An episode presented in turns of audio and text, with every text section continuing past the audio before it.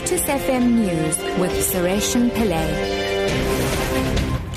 Two o'clock good afternoon. The SABC has denied it's been paying the legal fees of its chief operating officer and former chairperson.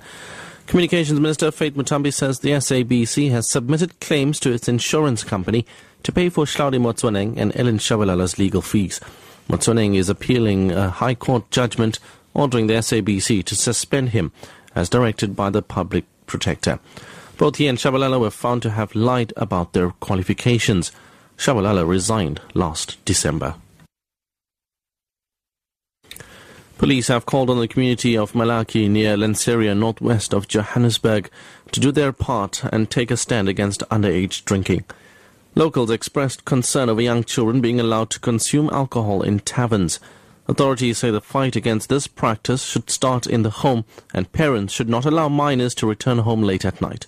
The police's Daniel Marvin Mavimbela says proactive measures by parents will also help reduce other serious crimes.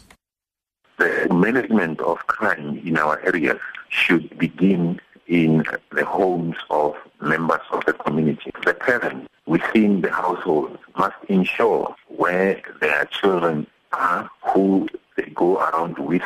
Such proactive actions by parents and adults will reduce the levels of substance abuse and other serious crimes like assaults, attempted murder, rape, and even murder. Chief Executive of the South African Sports Confederation and Olympic Committee, Tubby Reddy, has rubbished the claims made by South African javelin thrower Sunette Viljoen in recent weeks. Viljoen claimed that the funding for SASCOC's Operation Excellence fell short of the need of its athletes. Following a meeting with a disgruntled athlete this morning, Reddy has put it down to a misunderstanding of what funding the athletes on the program are entitled to. She raised some queries around sometimes late payment of the monies, the fact that she has to produce slips uh, to show proof of expenditure. She needs to understand the funding process. As SASCOC, we're dependent on funding from other sources. So if I don't get the funding in, then we have a cash flow problem. Slips are necessary because we need to provide that to the lotto and other funders. We cannot fund her upkeep in terms of her living. We can contribute to that, but we can't take care of families and children and that. It's not our job.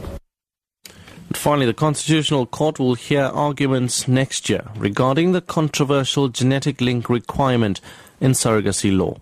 Last month, the High Court in Pretoria declared the requirement unconstitutional. A 55 year old woman, known only as AB, challenged the requirement because it essentially excluded her from having children. The woman is physically incapable of bearing children and is also unable to use her own genetic material. Her lawyer, Robynne Friedman, says they have received a date for the court hearing. I heard this morning that we have a date for the hearing of this matter before the Constitutional Court on the 1st of March 2016. This matter has been anticipated and we need to go through the Constitutional Court to get confirmation of the High Court judgment. Okay. If you don't get confirmation, it doesn't stand or it has no no it will not stand. Okay. The change in the law will no longer be declared to be invalid and the law as it stood will remain intact. Top story at 2 o'clock. The SABC has denied it's been paying the legal fees of its chief operating officer and former chairperson. I'm Suresh Pillay, back at 3.